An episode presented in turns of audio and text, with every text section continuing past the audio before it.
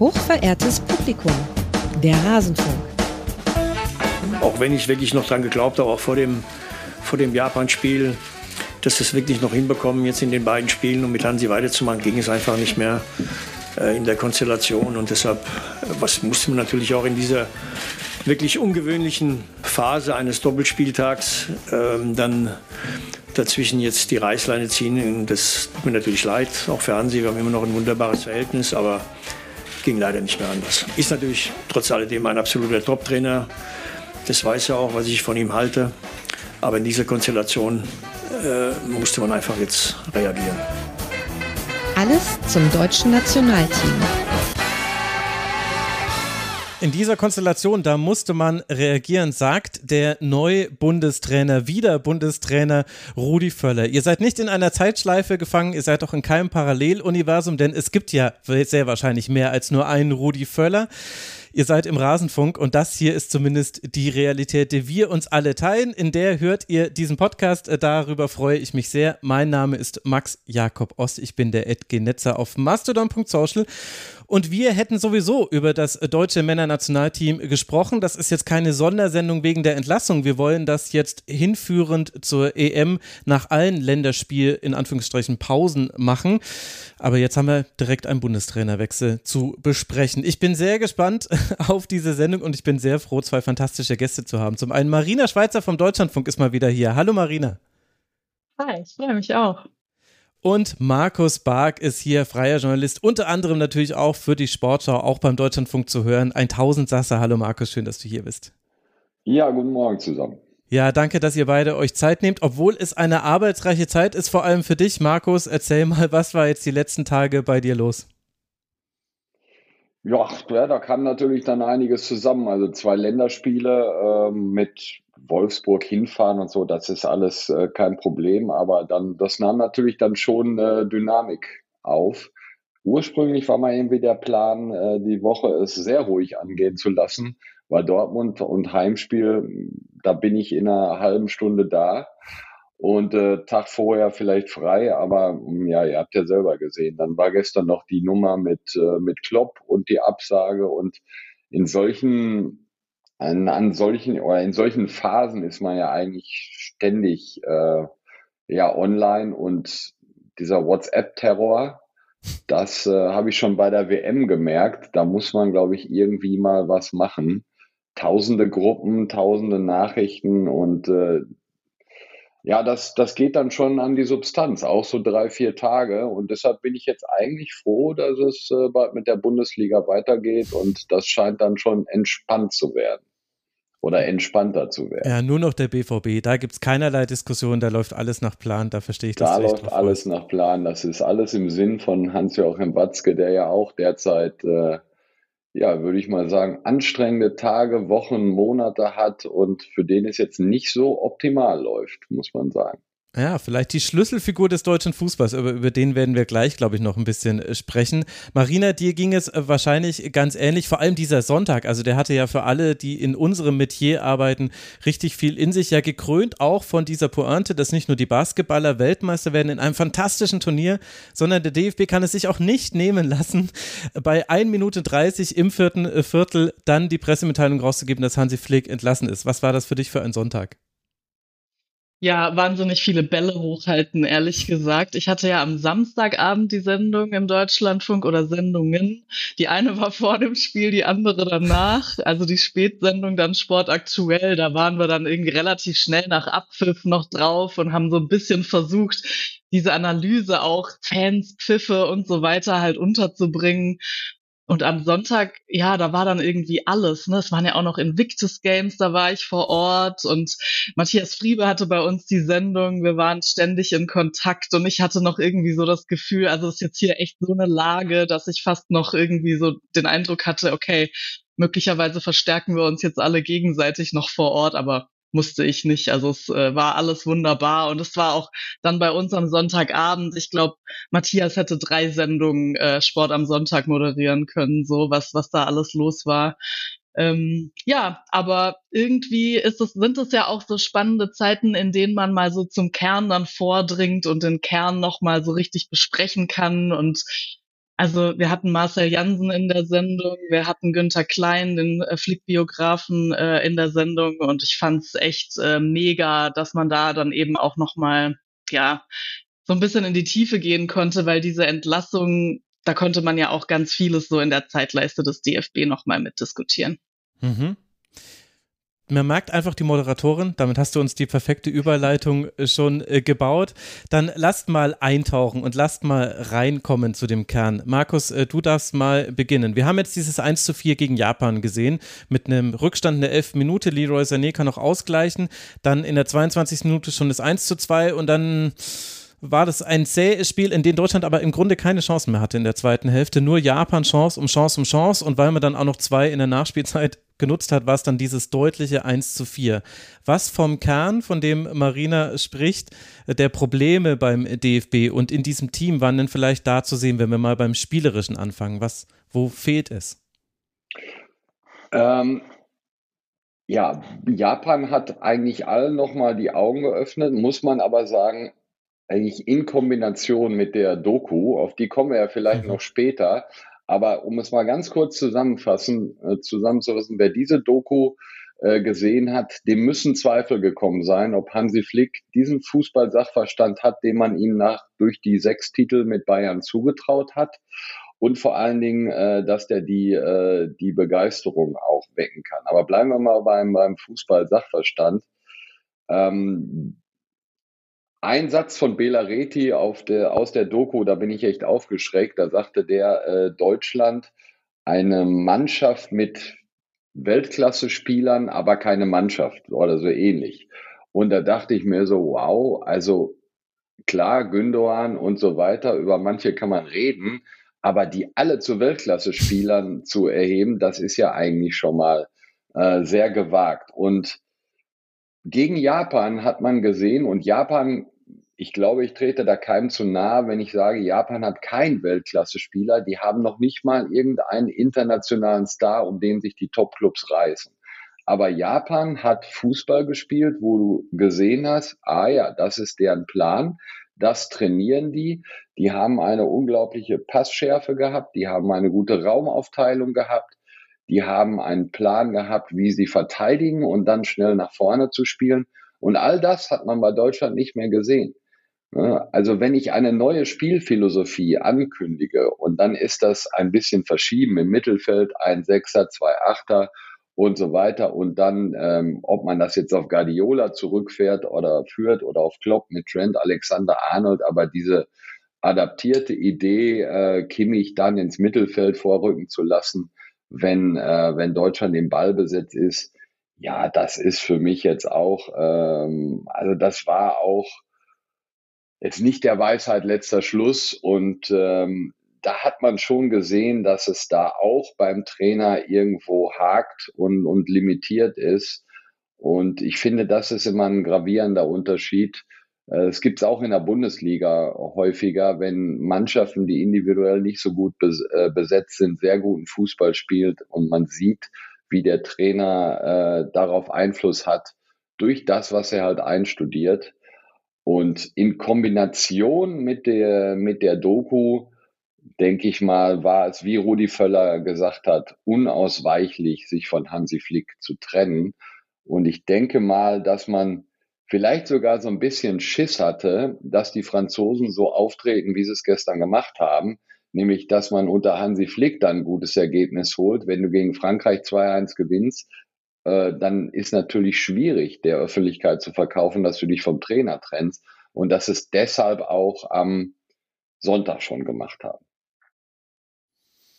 Da steckt ja jetzt schon sehr viel drin. Marina, du darfst einfach das aufgreifen, was bei dir am meisten resoniert hat. Was sind deine ja, Gedanken? Also ich bin ja immer eher so ein bisschen die für, für den Draufblick gar nicht so stark jetzt irgendwie in die Abwehrreihe hinein äh, gedacht, sondern für mich ist eigentlich dieses Samstagsspiel wirklich, also bei mir war da danach klar, die Last ist so eindeutig und also diese Körpersprache, das war so, also wir, wir haben ja wirklich viel diskutiert und ich weiß, es ist eine Binse, Basketball ist echt nicht Fußball, ein Basketball-Bundestrainer kann ganz anders arbeiten, so ist alles klar, aber trotzdem, wenn wir diesen Vergleich ziehen und wir standen ja unter dem Eindruck mhm. dieses Teams im Basketball und da ist ja genau das Gegenteil passiert. Auch da gibt's nicht auf jeder Position Weltklasse-Spieler, ja, oder gibt also es gibt diese ganz, ganz top, top, top Weltklasse-Spieler, jetzt mal abgesehen von Dennis Schröder,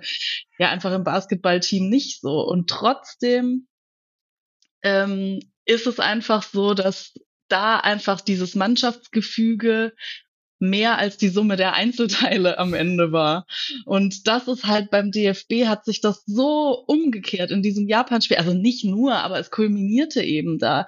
Ich fand, man hat das sehr deutlich gesehen an den Abständen ähm, zu den Gegenspielern. Man hat das gesehen im, nicht nur im gegenseitig Aushelfen, aber also ich meine, im Nachhinein ist mir eigentlich nur Testegen äh, eingefallen, der so eine richtig gute Leistung gemacht hat. Und was war da das, was war da der Unterschied? Klar, er musste ja irgendwie nicht so richtig zusammenspielen. Mhm. Und ähm, ich fand, man hat wirklich diese Last, ähm, die hat man unglaublich deutlich gemerkt. Und mir war eigentlich klar, nach diesem Spiel kommt der Cut irgendwie. Dass es so schnell geht, hätte ich jetzt wirklich nicht vorhergesehen. Aber das war fast schon nicht mehr richtig mit anzugucken, muss man sagen.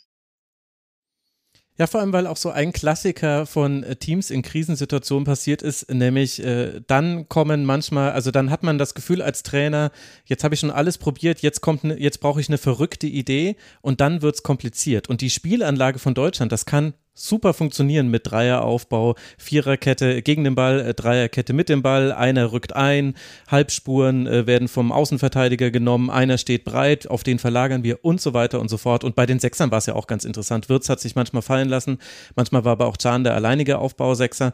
Aber bei einem sowieso schon verunsicherten Team hast du einfach von Beginn an gemerkt, da hat gar nichts davon funktioniert. Sie haben Sané stand die ganze Zeit frei, Japan hat den auch frei stehen lassen, weil bis auf eine Situation, die war auch richtig gut gespielt mal übers Zentrum, kam der Ball sowieso gar nicht zu ihm.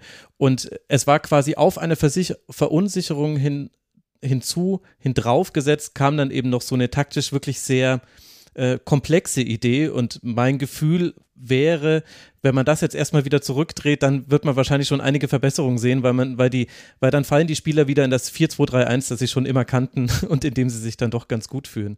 Aber dieser Grund, warum, warum äh, Hansi Flick das getan hat, war ja jetzt nicht, weil die Doku rausgekommen ist. Das ist halt für uns äh, Außenstehende der Blick nach innen, den wir jetzt halbwegs parallel zu diesem Spiel bekommen haben, sondern der Grund, äh, Markus, müsste ja daher kommen, dass es ja bisher auch nicht gut lief. Also dieses verlorene Spiel gegen Japan war die dritte Niederlage in Folge. Das gab es zum ersten Mal seit Franz Beckenbauer 1985. Normalerweise will man in seiner Reihe genannt werden, in dieser einen Statistik mal nicht.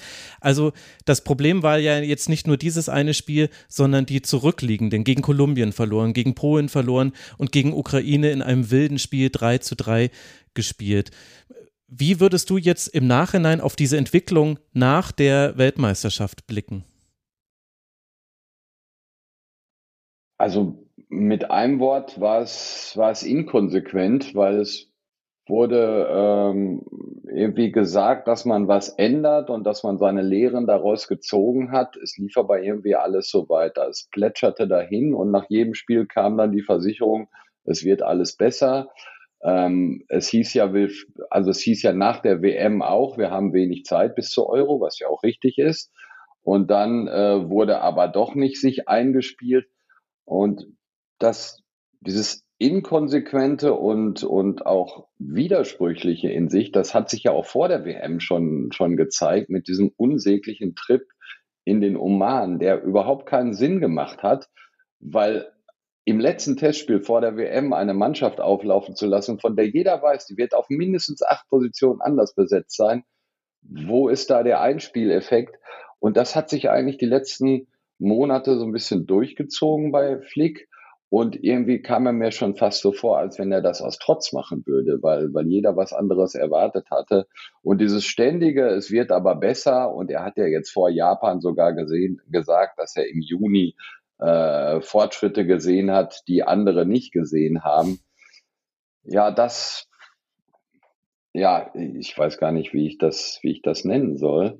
Aber diese Entwicklung ähm, hat sicherlich dazu beigetragen, dass auch bei den entscheidenden Personen die Zweifel immer, immer größer wurden. Und dann musste er natürlich was ändern. Das war klar. Du brauchtest äh, einen Stimmungsumschwung. Du musst irgendwas neu machen. Dann hat er auf einmal, äh, ich glaube, Gündogan wird jetzt im Oktober 33. Äh, da ist man dann darauf gekommen, dass der ja doch ein Fixpunkt einer Mannschaft sein könnte. Ja, hätte man eher drauf kommen können und äh, dann wird er zum Kapitän gemacht. Damit machst du dir natürlich schon wieder eine Baustelle auf, weil äh, Kimmich die Binde wegzunehmen, ähm, der neben Flick übrigens auch eine ähm, ja nicht gut wegkommt in der Doku und äh, ihn dann wieder nach rechts zu versetzen, wogegen er sich eigentlich wehrt, aber dann so sowas, äh, ja, aber dann ist er ja doch im Mittelfeld und also diese Entwicklung war fatal und es hätte wirklich zweier sehr überzeugende Auftritte gebraucht, um, um, zu, um die Leute davon zu überzeugen, nicht nur den, den DFB, sondern auch die Fans. Das hat man ja gestern gesehen, was für eine, für eine Wirkung äh, Personalentscheidungen haben kann ähm, davon zu überzeugen, mit Hansi Flick weiterzumachen. Bei den Fans ist mir übrigens auch aufgefallen, ähm, ich habe den Eindruck, die haben in den letzten ja, vielen Jahren, auch aus den Löw-Jahren gelernt, diese Durchhalteparolen irgendwann zu lesen und sich so mhm. schon auch, sage ich mal, analytisch dann mal dagegen zu wehren. Also das hat sich ja jetzt wirklich durchgezogen, auch aus der Löw-Zeit immer wieder, egal wie es ausging und wer der Gegner war, wie klein er auch noch war, immer diese Durchhalteparolen und immer gab es irgendwie noch mal also ich will jetzt nicht sagen eine Ausrede, aber irgendwie eine Erklärung, die man nicht so richtig verstehen konnte. Also wenn man so ein Team hat und den Anspruch hat, den ja der DFB nun mal hat, so an so ein Team, dann kann man irgendwie nicht sagen, dass es jetzt mal dran lag, dass man ja auch viel probieren musste oder so. Also dann, ja, man schöpft jetzt gerade nicht so aus dem Vollen, aber trotzdem äh, müsste man ja irgendwie, hätte man andere Leistungen abliefern müssen, auch schon in den Spielen davor. Und diese Durchhalteparolen fand ich auch sowas, also in dieser Kontinuität, sage ich mal, des ja Abschwungs. Ja, das ist was, das ähm, da haben die Fans, glaube ich, auch ein ganz gutes Gespür entwickelt, dass sie da nicht mehr so mitmachen und diese Kontinuität eigentlich nicht mehr so gutieren. Ähm, was ja erstmal so in Deutschland oft ist, also das ist ja oft so ein hohes Gut. Ne? Die Deutschen mhm. wollen ja auch irgendwie generell nicht so viel Veränderungen, aber also da finde ich, hat man jetzt schon gemerkt, diese kritische Stimmung, die ja auch beim DFB oft so bemängelt wurde, dass dass man ja auch irgendwie von den Medien dann so angegangen wird und so. Das ist einfach irgendwie teilweise dann mit hausgemacht gewesen, durch auch noch die Kommunikation danach, fand ich. Ich würde allerdings so mal sie ein bisschen in Schutz nehmen, äh, sowohl den, den Trainer, weil ich glaube, da hat er wenig Einfluss drauf, als auch die Spieler, weil ich finde, es ist eine völlig normale Reaktion, wenn man nach einer Bundesliga-Saison, in der dann Entscheidungen gefallen sind, die, ja, ich meine, die Bayern werden, glaube ich, auch nicht äh, gejubelt haben, so um nach dem Motto, wir sind die äh, beste Mannschaft äh, immer noch und das war alles glorreich. Die wissen selber, dass es relativ verkorkst war über die Dortmunder brauchen wir nicht zu reden. Und dieser Kalender, der ist schon ziemlicher Mist. Also nach so einer Saison im Juni drei Testspiele, da kann man noch so reden und einspielen und wichtig EM.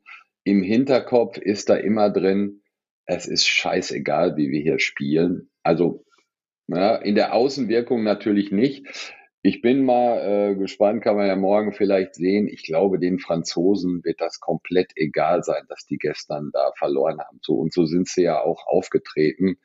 Ähm, das ist diese Krux mit den Testspielen, die werden irgendwie gemacht und äh, der Juni ist der denkbar schlechteste Zeitpunkt für solche Spiele und dann gleich drei Stück in einer Woche, wenn alle anderen äh, im Urlaub sind und äh, da bei Instagram irgendwelche Fotos posten ist schwierig. Nichtsdestotrotz kann man gegen Mannschaften wie beispielsweise Polen, die ja nun ganz schwache Ergebnisse auch haben, sicherlich besser spielen und muss da nicht verlieren. Ja, und vor allem, weil hier, glaube ich, dann doch zwei Sachen ineinander greifen. Also alles, was du sagst, stimmt. Das ist äh, aus Spielersicht wirklich undankbar. Und auf der anderen Seite haben wir ja aber gerade durch den Stimmungsumschwung jetzt im Vergleich Japan-Spiel gegen Frankreich-Spiel, spielerisch waren die gar nicht so weit auseinander. Also Deutschland war weder gegen Frankreich weltdrückend überlegen, noch hätte Japan jetzt Deutschland richtig an die Wand gespielt, sondern wenn, wenn äh, Myani nicht ausrutscht bei seiner großen Chance und direkt das 1 zu 1 macht, dann kann ich mir vorstellen, dass äh, das Frankreich-Spiel vielleicht sogar ähnliche Tendenzen bekommt. Aber was dann schon ja eine Rolle spielt, weil Marina das angesprochen hat, dass äh, die Außenwahrnehmung des Teams. Ich glaube, da kommen halt dann noch so, so Aspekte wie, vielleicht war es, weil es so überbetont wurde jetzt im Kommentar gestern beim Frankreich-Spiel, aber die berühmte Körpersprache, die Mentalität, die Grätsche, jemand, der mal dazwischen haut das sind alles Elemente, wo ich das Gefühl habe, für Fans im Stadion spielt das schon eine Rolle, dass man sehen möchte, dass da jemand wirklich Einsatz zeigt. Und so sehr du recht hast mit allem, was du sagst zu diesen drei Spielen im Juni, kommt man ja aber auch aus einer Niederlage gegen Belgien von vorher und einem wenig überzeugenden Spiel gegen Peru. Also da hat dann schon das Team auch es verpasst, diese Elemente zu zeigen, eben einfach zu zeigen, hey, wir wollen jetzt dieses Spiel auf jeden Fall gewinnen, diesen, diesen Eindruck hatte man sehr selten und am wenigsten gegen Japan und dieser Unterschied zwischen dem Japan und dem Frankreich-Spiel, der wirft da, finde ich, auch durchaus Fragen auf. Oder sehe ich das jetzt dann zu kritisch, Markus?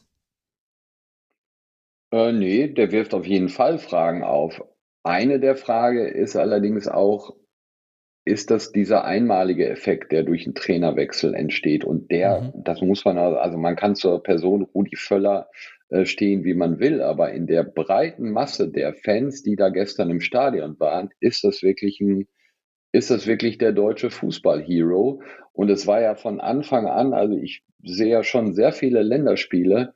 Ich kann mich an kein Länderspiel erinnern, ähm, was, was keinerlei sportliche Bedeutung hatte, wo eine so gute Stimmung war. Das war teilweise wirklich fast wie bei einem Bundesligaspiel mal abgesehen von der Welle oder so, aber du hast von Anfang an gemerkt, dieses Japan und Tiefpunkt und so weiter, nee, es war genau das Gegenteil.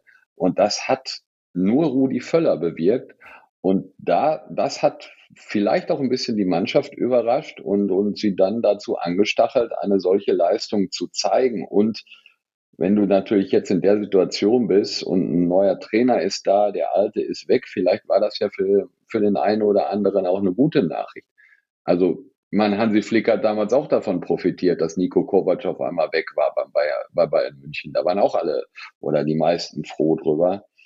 Und von daher muss man jetzt sagen, ähm, ich habe das heute Morgen auch geschrieben, also dieser Sieg gestern und die Stimmung hat für einen Stimmungswandel, für den dringend nötigen Stimmungsumschwung gesorgt. Die haben jetzt einen Monat Zeit, relativ oder ein paar Wochen Zeit, relativ äh, entspannt oder in entspannter Atmosphäre den neuen Bundestrainer zu suchen. Aber ob das nachhaltig ist, äh, muss ich dann natürlich zeigen, weil wenn du mit neuem Bundestrainer in den USA gleich den Anfang in Sand setzt, dann sind wir, sind wir wieder bei vielleicht nicht bei null, aber gerade mal bei eins. Das ist ja auch übrigens der Grund, warum ich glaube, dass es echt gut wäre, wenn sie eher schon so in einer Woche wüssten, wer es macht. Mhm. Also so, so schwierig diese USA-Reise ist, ne? Ähm, jetzt ist es ja schon fast ein bisschen die Chance von so einem Teambuilding-Trainingslager, und also jetzt auch wirklich die Chance, dass man mal so ein bisschen weiter wegkommt zusammen und irgendwie da so eine gemeinsame Zeit verlebt, die jetzt irgendwie nicht in so einer deutschen Schule irgendwie ist, sondern halt wirklich so eine Reise. Und ich denke mir gerade oder habe mir das jetzt einfach die letzten Tage so gedacht, also wenn da, wenn da jetzt ein neuer Bundestrainer irgendwie zwei Tage vorher klar ist, dann ist das halt irgendwie auch ein bisschen schade so für die Planung und das Konzept der Reise. Also ich glaube, es wäre wirklich hilfreich, wenn es vielleicht jemanden so in der nächsten Woche gäbe, der sich dann auch noch ein bisschen Gedanken machen kann, wie man das auch in Sachen wirklich Teambuilding, auch wenn es jetzt so ein neudeutscher Begriff ist, aber halt, ja, mh, mm, was kann ich denn für einen deutschen Begriff finden? Jetzt fällt mir natürlich keiner naja, ein. Es braucht schon ähm, auch mannschaftsintern Neuanfang. Also so wie Jürgen Klinsmann damals, als er übernommen hat, die Spieler mit einem äh, Hip-Hop-Video begrüßt hat, was quasi geschnitten war auf die Spielszene. Ich glaube, da lief irgendein Eminem-Song, Lose Yourself oder irgendwie so. Und das war damals, war das krass für, für den DFB, was ehrlich gesagt viel über den Zustand Seefeld damals aussagt. Aber sowas, sowas in der Art, also am 14. Oktober spielt man gegen die USA und am 18. Oktober gegen Mexiko. Aber da sind wir ja schon beim Thema der Neubesetzung, der Nachbesetzung. Wir haben eben jetzt einmal den Zwischenbundestrainer Rudi Völler, für den Markus ja jetzt fast schon ein flammendes Plädoyer gehalten hat. Ich habe auch schon gesehen, Philipp Köster hat auch gesagt, eigentlich sei es fast alternativlos, jetzt Rudi Völler mit Sandro Wagner und Hannes Wolf weitermachen zu lassen äh, bis zur EM und danach weiter zu gucken, wegen eben dieser Euphorie, die da geschürt wurde. Aber ich würde gerne noch einen Schritt zurückgehen und nämlich auf die Entscheidung kommen, Hansi Flick zu entlassen. Wir haben Bernd Neuendorf gehört, der sich äh, geäußert hat rund um äh, das Frankreich-Spiel und er hat immer wieder davon gesprochen, Markus, von einem Prozess, der jetzt angestoßen werden müsse. Er wollte sich natürlich nicht zu Kandidaten äußern. Er wollte aber auch gar nicht so wirklich sagen, welche Eigenschaften der neue Kandidat auf sich vereinen sollte. Also außer, dass er belastbar sein müsse, weil es ja schon auch ein anstrengender Job sein. Das wirkt auf mich so, als habe der DFB bis zuletzt geglaubt, mit Hansi Flick gehen wir auf jeden Fall bis zur M durch, egal wie die Ergebnisse bisher waren, und hat sich noch nicht in den letzten Wochen schon ein paar Gedanken gemacht, zumindest wen man gerne haben würde als Trainer, also vom Profil her, es müssen ja noch keine Namen sein. Ist das auch der Eindruck, den du hast, weil das spräche ja sehr dagegen, dass wir jetzt eine schnelle Lösung bekommen? Also ich, das weiß ich selber nicht. Das habe ich ähm, auch bei einigen Kolleginnen und Kollegen gelesen, dass man noch keine Gespräche beispielsweise mit dem FC Bayern vorher geführt hatte. Ähm, das kann, das kann sein. Das wäre natürlich nachlässig, weil ähm, das, das stand natürlich im Raum, dass man sich eventuell von Flick trennen muss. Aber ich weiß nicht, ob wir da nicht zu viel rein interpretieren, weil das mhm. Profil des neuen Bundestrainers, das müsste doch eigentlich jedem klar sein. Der muss, also wir reden jetzt vom Trainer im Sinne von Fußballlehrer, der muss großen Verstand haben und diesen Verstand schnell vermitteln können, weil du hast halt wenig Zeit. Diese USA-Reise ist vom Terminplan, ne, wenn man sich das mal anguckt, die spielen irgendwie äh, 20 oder äh, 36 Stunden, bevor es in der Bundesliga weitergeht. Das heißt, nach hinten raus will da auch jeder sehen, dass er möglichst, äh, äh, ja, möglichst mit wenig Anstrengung da rauskommt. Ähm, da kann man jetzt auch nicht viel machen. Und die, die Trainingseinheiten um diese Länderspiele herum, das ist wenig und Videos angucken und so. Das heißt, es muss ein sehr überzeugender Trainer sein, der mit, mit Sachverstand auch bei den Spielern gut ankommt und äh, der halt diese Begeisterung oder diesen Stimmungsumschwung zumindest nicht killt. Also da darf jetzt keiner sein, der da so wie so bockig und trotzig herumkommt. Und äh, dieses Profil ist eigentlich ziemlich klar. Ich meine, nicht umsonst äh, war der absolute Wunschkandidat ja Jürgen Klopp. Und, ähm, Aber ist der nicht Wunschkandidat habe, bei jedem Trainerposten? Also egal ob Verein oder Nationalmannschaft, ist halt einfach einer der besten Trainer. Ja, klar, weil er halt diese, äh, diese Eigenschaft hat, die sonst wenige vereinen. Äh, manche sagen ja, er, äh, er habe, brauche immer ein Mastermind hinter sich. Kann man, kann man so sehen, aber er ist jemand, der so eine, so eine Kabine halt schnell äh, hat, der ein unglaublich gutes Verhältnis zu den, äh, zu den Spielern hat, der äh, großen Sachverstand hat und das unterscheidet ihn beispielsweise von einem Thomas Tuchel, mal angenommen, der wäre jetzt noch frei, ähm, da zweifelt ja auch niemand daran, dass er Ahnung hat, aber äh, er eckt halt sehr häufig bei vielen äh, Leuten an. Und ich glaube, dass, dass ein Klopp da schon, schon anders gestrickt ist. Und wenn wir über Namen sprechen, also ich halte die Idee, äh, Louis van Gaal hat für mich auch sehr viel Charme, weil der hat sofort den, den Respekt der hat jahrelange äh, Erfahrung mit, mit allen möglichen Stars, der, der zieht sein, sein Ding durch, vor dem hat jeder Respekt. Natürlich ist der auch schon alt und die Frage nach der Gesundheit muss man sich stellen. Ähm, ich habe aber mit einem holländischen Kollegen vor zwei Tagen gesprochen, ob das überhaupt ginge. Und er sagte, äh, der würde, wenn das, die Gesundheit zulässt, sofort äh, zusagen. Und ich glaube, der hätte auch äh, bis auf ein paar komplette Spinner, die ihn vielleicht ablehnen, weil er äh, Holländer ist, ähm, hätte sofort die Akzeptanz der, der breiten Masse. Und ob Julian Nagelsmann die hätte, keine Ahnung.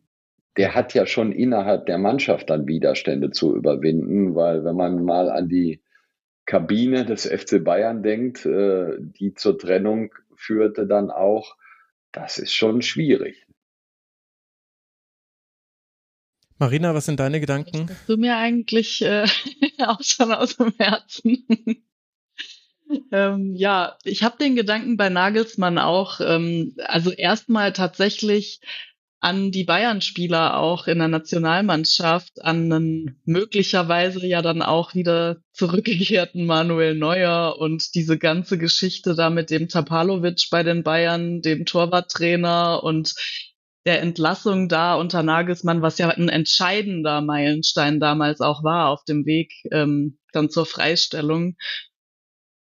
Und ich glaube auch, also ich bin wirklich die Letzte, die sagt normalerweise, dass irgendwie Leute, die jung sind, zu irgendwas nicht in der Lage sein sollen oder so. Weil es gibt immer Ausnahmetalente oder Ausnahmetrainer und ich glaube, Julia Nagelsmann ist auf jeden Fall einer davon. Und er hat ja auch für sein Alter schon relativ viel Erfahrung. Trotzdem glaube ich, für den Bundestrainerposten auch noch vor so einer Heim-EM, also jetzt erstmal auch in dieser Lage, in der man relativ schnell für diese Aufbruchstimmung sorgen muss, glaube ich, ist er wirklich nicht der Richtige, weil es da auch zu viele Baustellen gibt. Und diese Brücke zu den Fans, die ist ja beim DFB auch wirklich wichtig. Und da bin ich jetzt auch, also da wäre ich jetzt auch vorsichtig, dass er so, dass er das mitbringt. Da glaube ich eher, also auch wenn es jetzt ein ganz, natürlich ein ganz anderer Typ ist, auch mit ganz anderen eigenen Erfahrungen, dass das könnte eher dann so ein Stefan Kunz noch natürlich, weil der natürlich dem deutschen Publikum, dem deutschen Fußballpublikum ein totaler Begriff ist.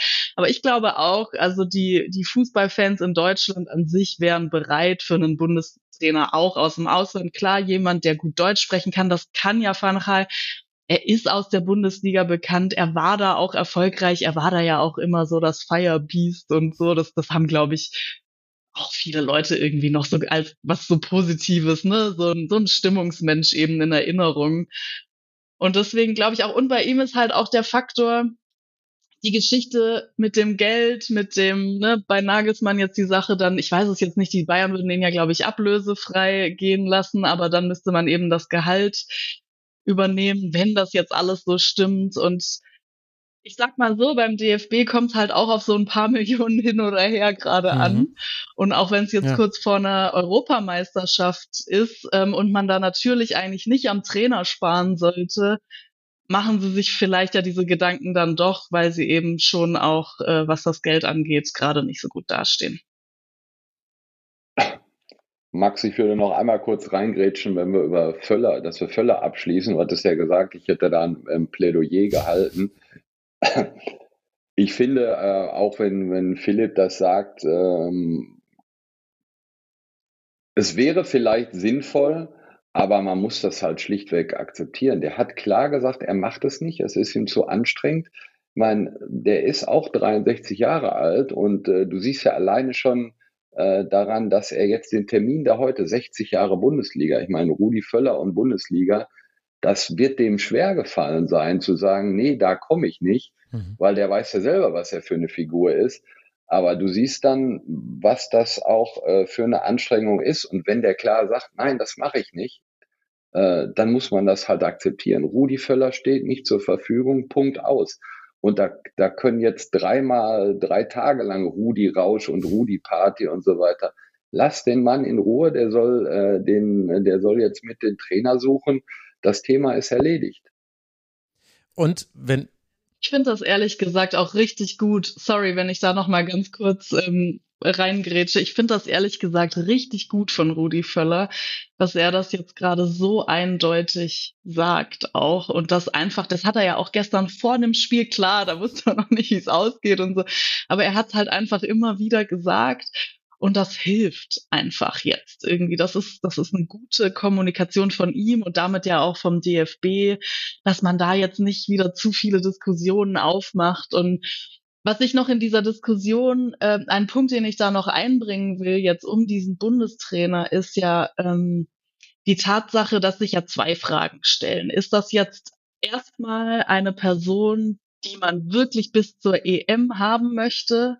Mhm sind die Gedanken ja ganz anders. Dann ist es, also dann ist natürlich so ein Van Hal plötzlich ein absoluter Kandidat, weil dann das Alter irgendwie nicht so die Rolle spielt, weil das ja dann irgendwie auch so begrenzt ist, ja, bis zur EM und dann geht man vielleicht langfristig auch mal wieder so einen Weg, der von mehr Innovation und so geprägt ist, ja, also dann kann man auch mal wieder einen jüngeren Trainer für eine längere Strecke und so mit auch mal noch einer anderen Idee reinbringen. Aber jetzt wenn man jetzt erstmal nur zur EM denkt, was ich jetzt beim DFB noch nicht so richtig rausgehört habe, ob sie da jetzt schon so entschieden sind, was sie da genau wollen.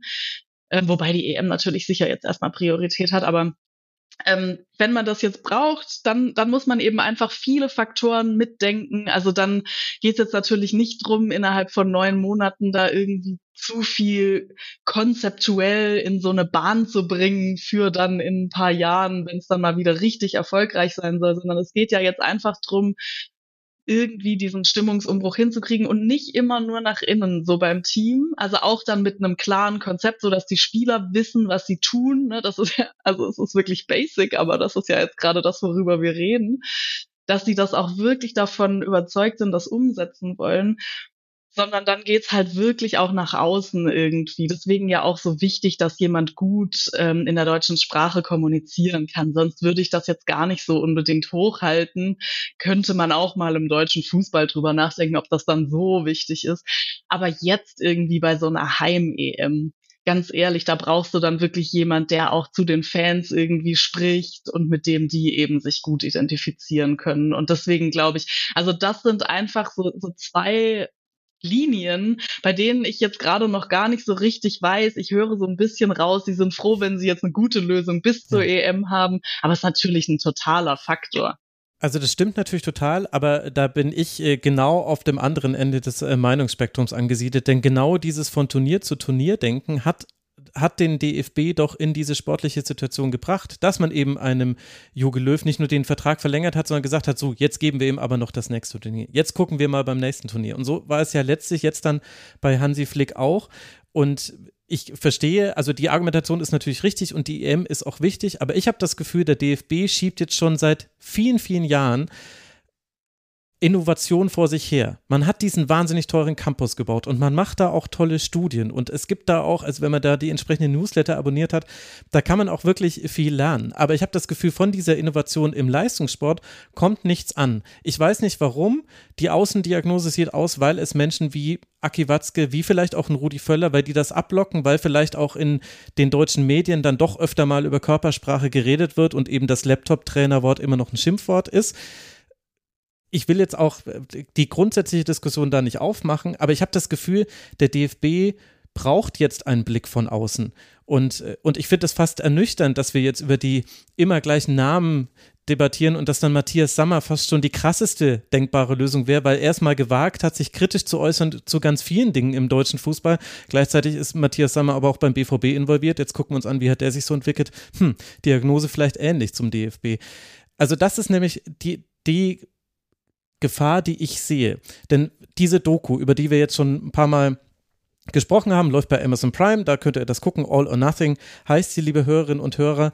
Äh, was die ja vor allem war, war, dass wir quasi auf den Stand gesetzt wurden, den die Verantwortlichen schon vor ein paar Monaten hatten. Also das, was wir da gesehen haben, dass Hansi Flick sich nach dem Japan-Spiel hinstellt und sagt, ich will jetzt mal von euch hören, was lief denn falsch. Und der Erste, der sich äußert, ist irgendwie Christian Günther vom SC Freiburg, der nun wirklich gar keine Schuld hatte. Und als dann Josua Kimmich irgendwann sagt, naja, ich fand, wir hatten ein bisschen Problem, die Fünferkette dann zu verteidigen, weil die 5 gegen 4 auf uns ausgelaufen ist, da war Hansi Flick beleidigt und hat gesagt, was soll das denn jetzt heißen? Hätte ich umstellen müssen oder was? Das haben wir doch schon so oft besprochen, da müsst ihr verschieben und so weiter. Also wie so ein Lehrer, der enttäuscht ist von seiner Klasse. Und das haben wir jetzt gesehen und wir haben auch eindeutig gesehen, okay, gut, also da, das funktioniert nicht und es hat das Bild von sowohl Hansi Flick als auch von manchen aus dem Team verändert. Aber die Verantwortlichen, die waren doch dabei. Die haben das doch schon im Dezember gesehen, im November, im Dezember, die haben wahrscheinlich noch ganz andere Szenen erlebt, die wir nicht gesehen haben. Das heißt, die müssten doch, also dass man jetzt weder direkt die Idee hat, was ist eigentlich die Richtung, in die wir wollen, noch, dass man schon irgendwie in irgendeiner Art eine interessante Idee hätte. Das finde ich ist so typisch DFB, dass ich sage, nein, es tut mir leid, diese Heim-EM, da darf man jetzt nicht wieder kurzfristig denken, ich hätte jetzt gerne mal eine längerfristige Lösung. Das könnte auch bedeuten, dass das jetzt mit der USA-Reise, dann lass es Hannes Wolf und Sandro Wagner machen. Vielleicht ist Hannes Wolf sogar eine der Lösungen. Wenn ich angucke, wie der diese Kinderfußball-Thematik äh, abgefangen hat, rhetorisch, fand ich, das war sehr, sehr gut. Da könnte ich, und ich fand auch beim VfB Stuttgart damals hatte er eine ganz gute Außendarstellung. Aber also das sind meine Gedanken dazu. Ich bin klar im Team jetzt langfristige Entscheidungen. Ich wäre auch ganz, ganz großer Fan davon, Input von außen zu holen. Denn aus sich selbst heraus wird sich der deutsche Fußball nicht in die richtige Richtung entwickeln. Das ist meine Sorge, weil im Grunde ist es doch jetzt eine zehnjährige Misere, die wir hier sehen, die ein bisschen kaschiert wird von einem WM-Titel, den man halt irgendwie geholt hat. Sicherlich nicht komplett unverdient, aber wir alle wissen, wie so Turniere laufen. Markus, bin ich dazu kritisch? Bin ich dazu sehr Sofa-Trainer? Nö, du bist da, äh, du bist da eigentlich auf dem richtigen Weg, aber du bist zu wenig pragmatisch, weil wir sind mhm. jetzt wieder bei der Person Jürgen Klopp. Jürgen Klopp wird, äh, und das hat er ja gesagt, will irgendwann Bundestrainer werden und solange äh, Hans-Joachim Batzke da was zu sagen hat, wird das dieser Platz auch für den freigehalten. Deshalb äh, können wir jetzt lange spekulieren, äh, was für eine Lösung gesucht wird wir sind da auch abhängig von dem, was, was Jürgen Klopp sagt. Die werden ihn fragen, was ist nach 24? Äh, ich, ich weiß jetzt gar nicht genau, wo das herkommt, dass Klopp einen Vertrag bei Liverpool bis 26 hat. Das, ich weiß nicht, ob das stimmt. Das haben die nie so offen äh, kommuniziert, aber ähm, das davon unabhängig. Irgendwann denke ich mal, will er das werden und der ist jetzt 54, also so lange kann man jetzt auch nicht warten und sagen, ja, dann machst du halt zwei, 2030 oder so. Und äh, von daher, ja, und die Frage halt, bist du, also jetzt, ich, ich frage dich jetzt wirklich mal persönlich, welchen Bundestrainer würdest du nehmen äh, unter der Prämisse, der baut jetzt ähm, langfristig was auf? Auch unter dem Gesichtspunkt, dass diese, diese Reform oder Revolution, die man ja jetzt angestoßen hat, dieses Projekt Zukunft Fußball, das war ja, ist ja jahrelang in der Schublade, wurde aber auch äh, logischerweise ähm, lange diskutiert, da gab es Widerstände und das ist ja jetzt langsam um, umgesetzt äh, worden in den Landesverbänden, da gibt es da noch andere Spielformen und so, aber grundsätzlich das dauert natürlich. Ich meine, wenn wir uns äh, an die Reform zwei, nach der desolaten EM 2000 äh, erinnern, das hat auch einige Jahre gedauert, bis das Wirkung zeigt. Und äh, das kann ja sogar sein, dass der deutsche Fußball jetzt schon auf dem richtigen Weg ist. Wir wissen es aber noch nicht und das zeigt sich in ein paar Jahren. Und deshalb, also ich muss dir ehrlich sagen, ich habe jetzt keinen, wo, bei dem ich überzeugt bin, der würde das fünf, sechs, sieben Jahre erfolgreich machen und den mhm. sollte man jetzt unter allen Umständen verpflichten. Von daher bist du halt immer, du musst immer äh, pragmatisch sein, äh, wenn du, wenn du bei den Verbänden bist. Und äh, ja, vielleicht von Turnier oder mal zwei Turniere im Voraus blicken das Grundproblem des DFB ist, das habe ich aber auch schon häufiger gesagt, dass er nicht von seinen Ansprüchen runtergeht. Du haust die WM in Russland in den Sand, erzählst was von Demut und sagst, ich will Europameister werden. Die Europameisterschaft war nix, ich will trotzdem Weltmeister werden. Du scheidest wieder in der Vorrunde aus. Ja, aber wir sind immer noch so gut und das hat Rudi Völler ja in der PK vor dem Frankreich-Spiel auch noch gesagt. Ich sehe uns immer noch ganz, äh, ganz gut und wir wollen um den Titel mitspielen ja, dann müsst ihr euch natürlich auch daran messen lassen. Hm. Ja, da steckt jetzt viel drin. Also sehr, sehr interessant fand ich den Vorschlag, äh, den ich gelesen habe im Internet. Das hat mir eine Rasenfunkhörerin äh, geschickt, äh, Frank Schmidt zu übernehmen. Und dann könne er nämlich auch gleich eigentlich fast den kompletten Heidenheimer Kader mitzunehmen als Nationalteam und die zur EM zu schicken. Das fand ich einen interessanten Gedanken. Ich habe auch nachgedacht über Christian Streich. Warum bemüht man sich nicht mal über so jemanden? Weil ich glaube, dass der auch bundesweit durchaus eine Sympathie erfährt, die nicht zu unterschätzen ist. Natürlich kommen da Aspekte wie will er das, das Alter und so weiter mit rein. Und äh, das wäre nur der Anfang von, von, also das ist jetzt keine Lösung auf acht Jahre hin, da hast du natürlich schon recht. Das stimmt, was du sagst mit dem Pragmatismus. Und trotzdem habe ich das Gefühl, dass, dass immer alle neuen Ideen abprallen. Und ähm, ich meine, es hängt jetzt kausal nicht miteinander zusammen. Das, was Aki Watzke beim Deutschen Unternehmertag über die Kinderfußballreform gesagt hat und eben was wir hier in der Nationalelf haben. Aber über die Person hängt es dann eben doch mit zusammen. Das eben, also ich habe es vorhin gesagt, für mich ist Aki Watzke gerade der Mann im deutschen Fußball. Er sitzt in der DFL, er sitzt im DFB, er sitzt beim BVB und er hat die nötigen Medienkontakte und auch Lust darauf, überall Interviews zu geben, in, in jeder Möglichkeit. Er hat auch eine gewisse Medienmacht. Und wenn du das jetzt ja auch so sagst, letztlich, Aki Watzke hält den Platz von Jürgen Klopp frei, ja, was ist denn das für eine Strategie? Also, also irgendwann, Jürgen Klopp wird doch irgendwann Bundestrainer werden. Das ist doch nur eine Frage des Timings und irgendwann wird man da zusammenfinden. Entspannt euch mal alle. Jetzt macht er gerade einen kompletten Rebuild bei Liverpool lass den mal machen, der geht da jetzt sowieso nicht weg, will er ja auch nicht, hat er jetzt ja auch zum Glück schon sehr früh ausrichten lassen. Ich glaube übrigens, diese Information mit dem Vertrag bis 26 kam von Marc Kosicke, weil da hat wohl die ARD vorgefragt, äh, angefragt vor dem Spiel und das hat dann äh, Alex Bommes hat es dann in der Übertragung gesagt und ich glaube, da fiel 26 zum ersten Mal. Da bin ich nämlich auch so Also ich habe das äh, den Text ja geschrieben für die Sportschau und das Zitat von Marc Rosicke spricht von einem langfristigen Vertrag. Aber okay. ist auch egal. Also der geht auf jeden Fall über 2,24 äh, hinaus.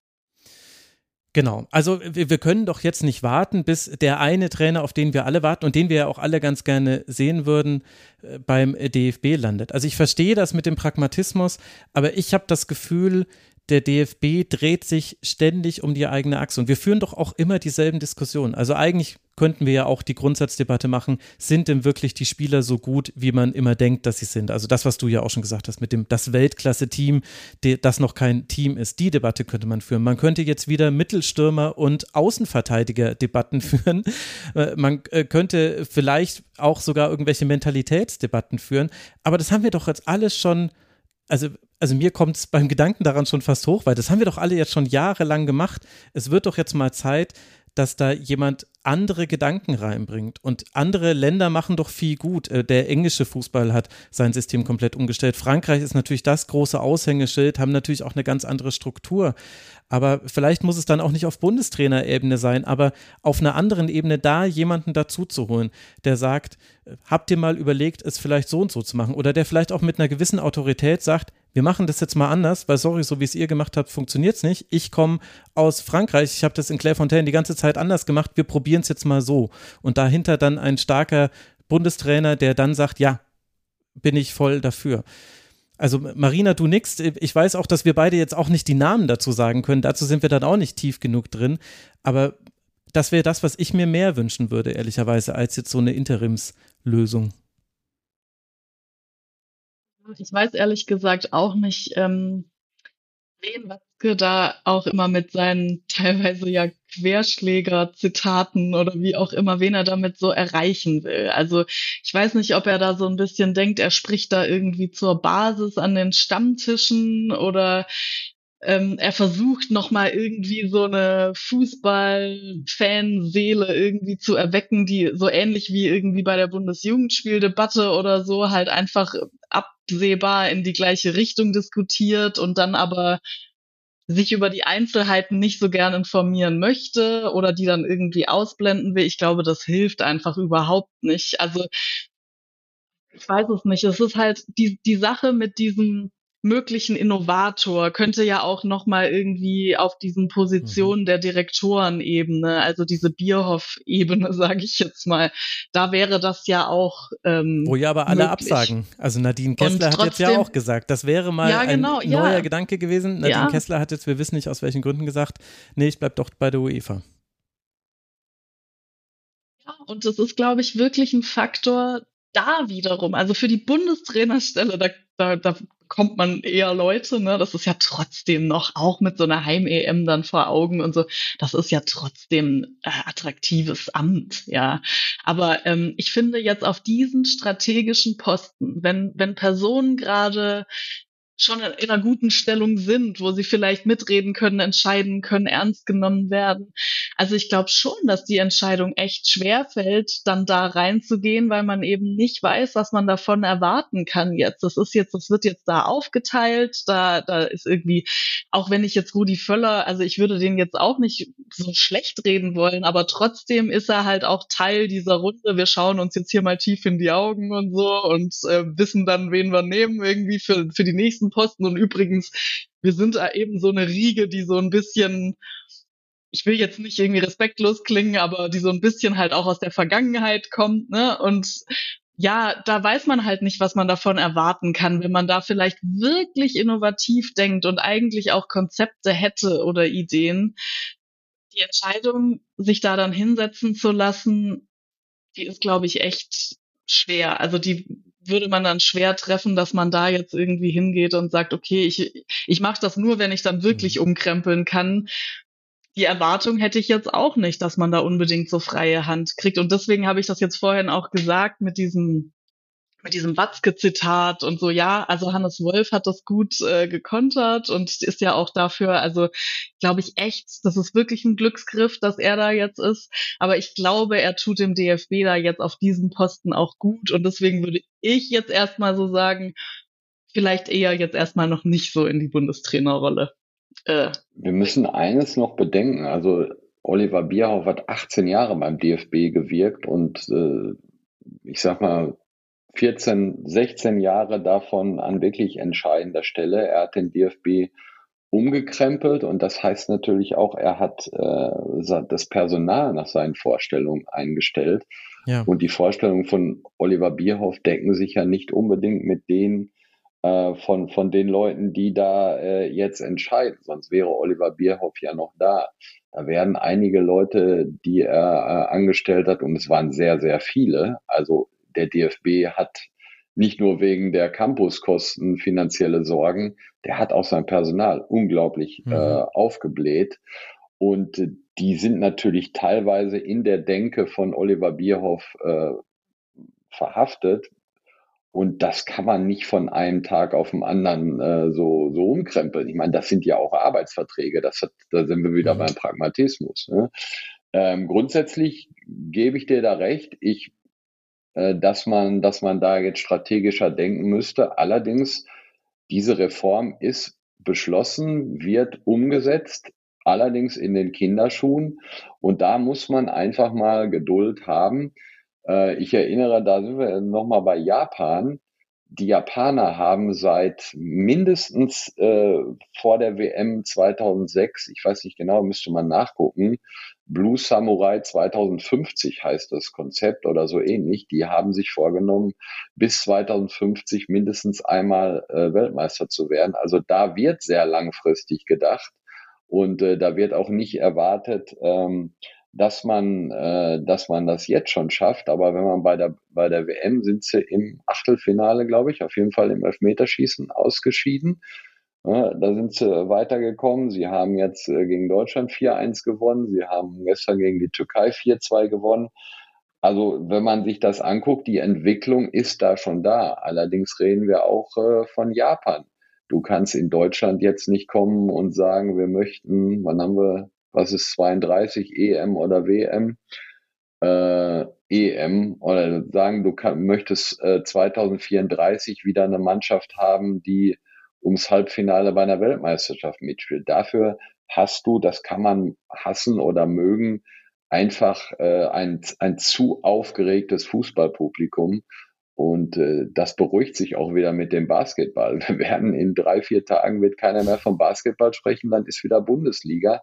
Das ist so. Das, das, das wird sich auch, also zumindest zu meinen Lebzeiten nicht mehr ändern. Und äh, von daher sind da schon Zwänge, da die an gewissen Stellen lähmen. Ähm, aber ich weiß auch nicht, wie man es wie man's löst. Ich denke, das Konzept, was da jetzt angestoßen wurde, angefangen wurde, das macht schon Sinn. Aber das, ich hatte Hannes Wolf ja gefragt, wann er, äh, wann er meint, dass das erste Wirkung äh, zeigen äh, soll. Da hat er jetzt nicht konkret drauf geantwortet, aber ich denke mal, fünf, sechs Jahre braucht ja, das ja. mindestens, damit oben was ja. ankommt. Die Antwort müssen sie eigentlich haben, ne? zumindest intern, was da der, was da der vorläufige Zielpunkt ist. Ich finde, ich frage mich das auch die ganze Zeit mit diesen Ansprüchen jetzt an die Heim-EM. Also eigentlich ist doch klar, dass man vielleicht jetzt erstmal nicht so überhöhte Ansprüche haben kann und braucht und alles, was dann irgendwie dazukommt, ist, äh, ist toll. Ne? Mhm. Aber sobald ich diesen Gedanken denke, weiß ich, dass das irgendwie in Deutschland nicht so richtig möglich zu sein scheint. Dass man irgendwie sagt, man hat so ein Heimturnier, dann hat man wieder die WM 2006 im Hinterkopf und die ist ja auch jetzt zu Genüge durchzitiert ja. und hochgejazzt irgendwie im Nachhinein. Und ich glaube irgendwie nicht dran, dass das auch tatsächlich gesellschaftlich, also nicht nur von den Protagonisten beim DFB oder auch den Medien, dass das gelingen kann. Dass man so eine Heim-EM angeht und sagt, Leute, wenn wir in die K.O.-Runde kommen, sind wir auch zufrieden, ja. Wir machen das jetzt irgendwie mal so Step by Step das geht irgendwie in Deutschland nicht. Aber also ich finde auch, das kann man nicht nur vom DFB verlangen, sondern müsste man wirklich von allen mhm. Stakeholdern ja, ähm, ähm, verlangen. Und ich glaube da nicht dran, dass das irgendwie möglich ist beim Fußballpublikum in Deutschland. Ja, ich weiß es nicht. Also natürlich äh, gewisse gewisse Bereiche äh, dieses Landes wirst du immer nur mit Siegen erreichen und äh, da brauchst du auch dann, also ja, ne gut, ich will jetzt keine Klischees reiten, aber äh, es gibt bestimmt Leute, denen es geht nur ums Ergebnis. Aber ich habe ansonsten schon das Gefühl, ich meine, ich sehe ja sehr, sehr viel Bundesliga-Fußball, deswegen sehe ich, wie zumindest auf Vereinsebene die Fans ticken. Und in Deutschland bedeutet es schon wirklich einfach viel zu sehen, dass das Team will, dass das Team bis zur letzten Minute wirklich alles gibt, dass man auch äh, erkennen kann, was sie eigentlich machen wollen. Also zu diffus sollte es auch nicht sein. Das ist gerade das Problem vom FC Augsburg. Die wollen zwar, aber es ist offensiv ganz fürchterlich. Und da wird dann auch mal gepfiffen, auch von aus der Heimkurve. Aber eigentlich glaube ich, dass schon diese, diese sogenannten Grundtugenden reichen, um auch wenn man dann ausscheidet, zu sagen, okay, aber wir waren einfach nicht gut genug und dann werden andere Debatten geführt. Und ich glaube, das wäre auch in Deutschland möglich, ist aber natürlich alles sehr hypothetisch. Wenn ich aber halt höre, und das ist natürlich sehr schwierig, Markus, du wirst wahrscheinlich von uns allen da die meisten Informationen haben, aber äh, also ich habe auch ein paar Dinge gehört, was eben angeht, äh, per Mertesacker, äh, in Gesprächen mit dem DFB, Sammy Kedira in Gesprächen mit dem DFB. Und das, was bei mir angekommen ist, das sind allerdings sehr mit Vorsicht zu genießende Informationen, weil ich habe nicht persönlich mit irgendwie zwei Quellen gesprochen. Aber was bei mir angekommen ist, immer wenn einer von denen äh, etwas äh, Größeres verändern wollte und gesagt hat, wir müssen das hier, müssen wir anders machen. Ich habe das zum Beispiel in England so und so erlebt mit den Nachwuchsakademien, lasst uns das so denken. Oder wenn jemand gesagt hat, ich komme, aber dann möchte ich die Kompetenz über diesen Teilbereich haben, der bisher aufgeteilt ist bei euch, ansonsten mache ich das nicht. Immer dann war die Tür sofort zu und sie suchen ja auch schon ewig jetzt nach dieser, nach diesen drei Direktoren und der darüberstehenden Position. Und jetzt dann kam Nadine Kessler ans Licht. Wie das ans Licht kam, auch nochmal eine interessante Nebengeschichte, die jetzt aber nicht hier stattfinden soll. Äh, und sie sagt jetzt aber dann auch relativ schnell ab und man hat das Gefühl, der DFB steht die ganze Zeit mit leeren Händen da und auch noch mit leeren Taschen, bei Geld haben sie auch nicht. Und das ist für mich so eine Gesamtsituation, wo ich mich auch frage, also einerseits wäre es ein Plädoyer für Pragmatismus, aber könnte es nicht auch ein Plädoyer dafür sein, einfach mal zu sagen, okay, also so funktioniert es doch nicht. Lasst uns neue, neue Menschen, neue Ideen. Was macht Philipp Lahm nach der EM zum Beispiel? Äh, was macht eine Celia Sasic nach der EM und so weiter und so fort? Das, Vielleicht bin ich da ein bisschen zu idealistisch, aber das wäre das, was ich mir wünschen würde. Aber vielleicht geht das nicht. Ja, wünschenswert ist das vielleicht, aber ich musste ja ehrlich sagen, ähm, das ist ähnlich wie bei Fußballern, wenn, wenn manche, äh, ich bin ja nicht diese Generation FIFA, wenn ich irgendwie Transfergerüchte höre und habe den Namen noch nie gehört, dann frage ich meinen Sohn, weil der den vom FIFA erstmal kennt.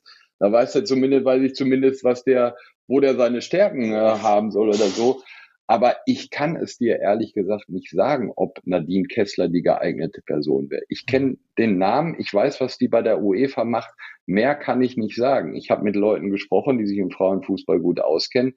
Die hatten schon Zweifel, dass die äh, dass die an, äh, an der Position an der richtigen Stelle wäre. Celia Sasic, ich kann es nicht sagen. Philipp Lahm, würde ich mal so sagen, ja, der Name ist da, aber ob er diesen Posten kann, du, du hast Profil, das ist klar erstellt, auch beim Bundestrainer, aber du musst irgendwann, äh, kommst du an die Stelle und äh, hast, äh, hast dann ähm, das mit Namen zu füllen. Und ich wüsste jetzt nicht, wer da derjenige, diejenige wäre, wo ich sage, die kann es auf jeden Fall, die würde den Laden umkrempeln, weil du musst ja beim DFB, musst du eine so große Macht haben, um den Laden umkrempeln zu können. Da sind ja nicht nur Aki Watzke und die Taskforce und so weiter. Wir haben 21 Landesverbände. Hm. Und glaub mal ja nicht, dass die alles abninken. Ne, wenn, wenn da jemand vorgeschlagen wird äh, oder irgendeine Reform vorgeschlagen wird, wo die sagen, nee, das möchten wir aber nicht. Ne, also beispielsweise diese Reform Zukunft, ähm, Projekt Zukunft Fußball. Jeder Landesverband hat eine Sportschule, die müssen irgendwo gefüllt werden, weil die kosten auch Geld. Ja, ne, und wenn der Campus dann kommt und sagt, so, ihr geht jetzt alle schön zu uns und trainiert da eine Woche, das sind Sachen, die kriegen wir so gar nicht mit. Die spielen aber eine Riesenrolle, weil letztlich geht es natürlich auch da um Geld. Ne? Und deshalb, das ist in einem so riesigen Verband, der dann auch noch föderal aufgestellt ist, äußerst, äußerst schwierig. Und Strategien zu entwickeln vor, äh, vor, vor einem Turnier, das, das dann im eigenen Land ist, ist schwierig und die Person dann auch noch durchzusetzen. Aber das Problem haben wir ja auch jetzt nicht, weil Rudi Völler bleibt ja bis 24 Sportdirektor.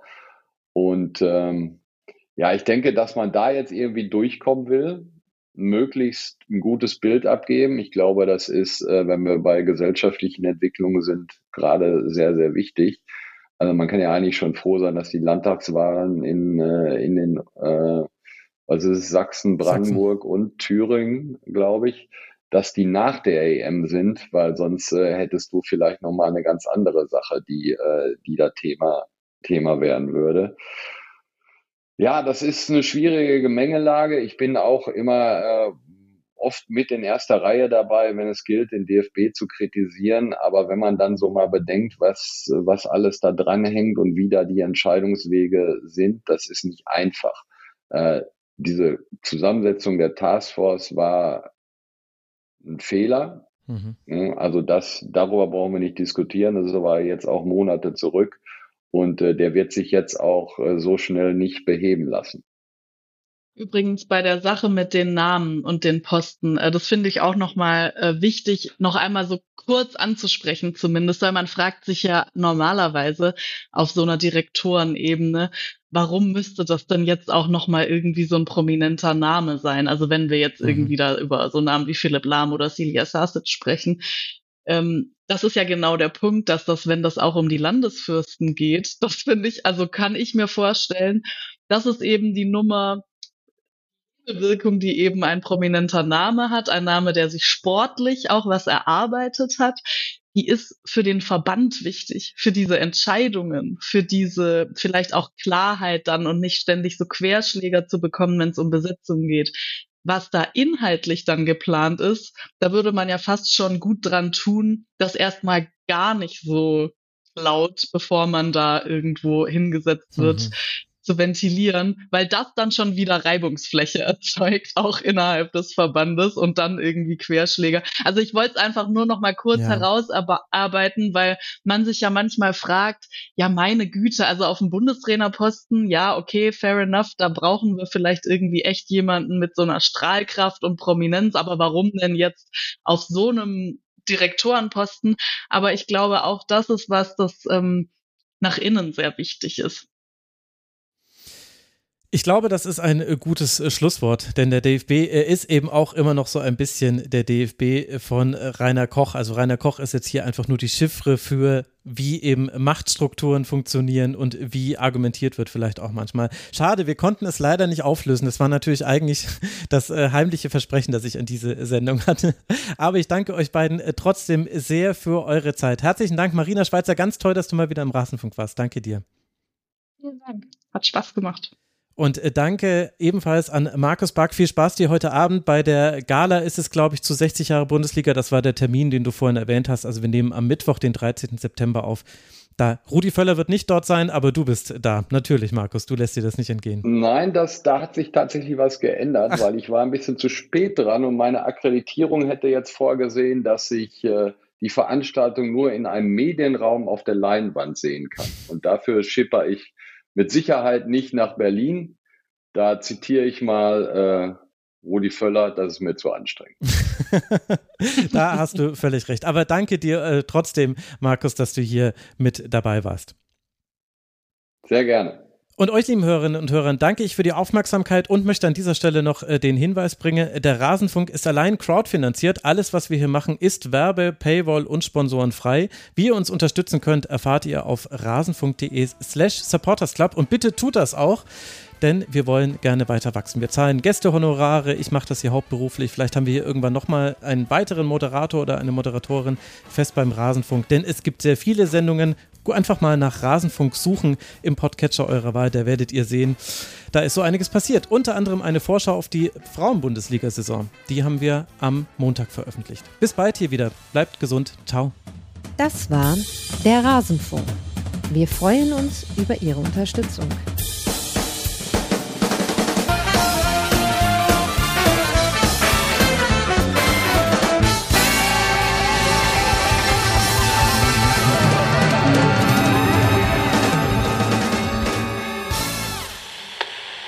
Lernen ein bisschen Geschichte und dann werden Sie sehen, Herr Reporter, wie sich das damals im Parlament entwickelt hat.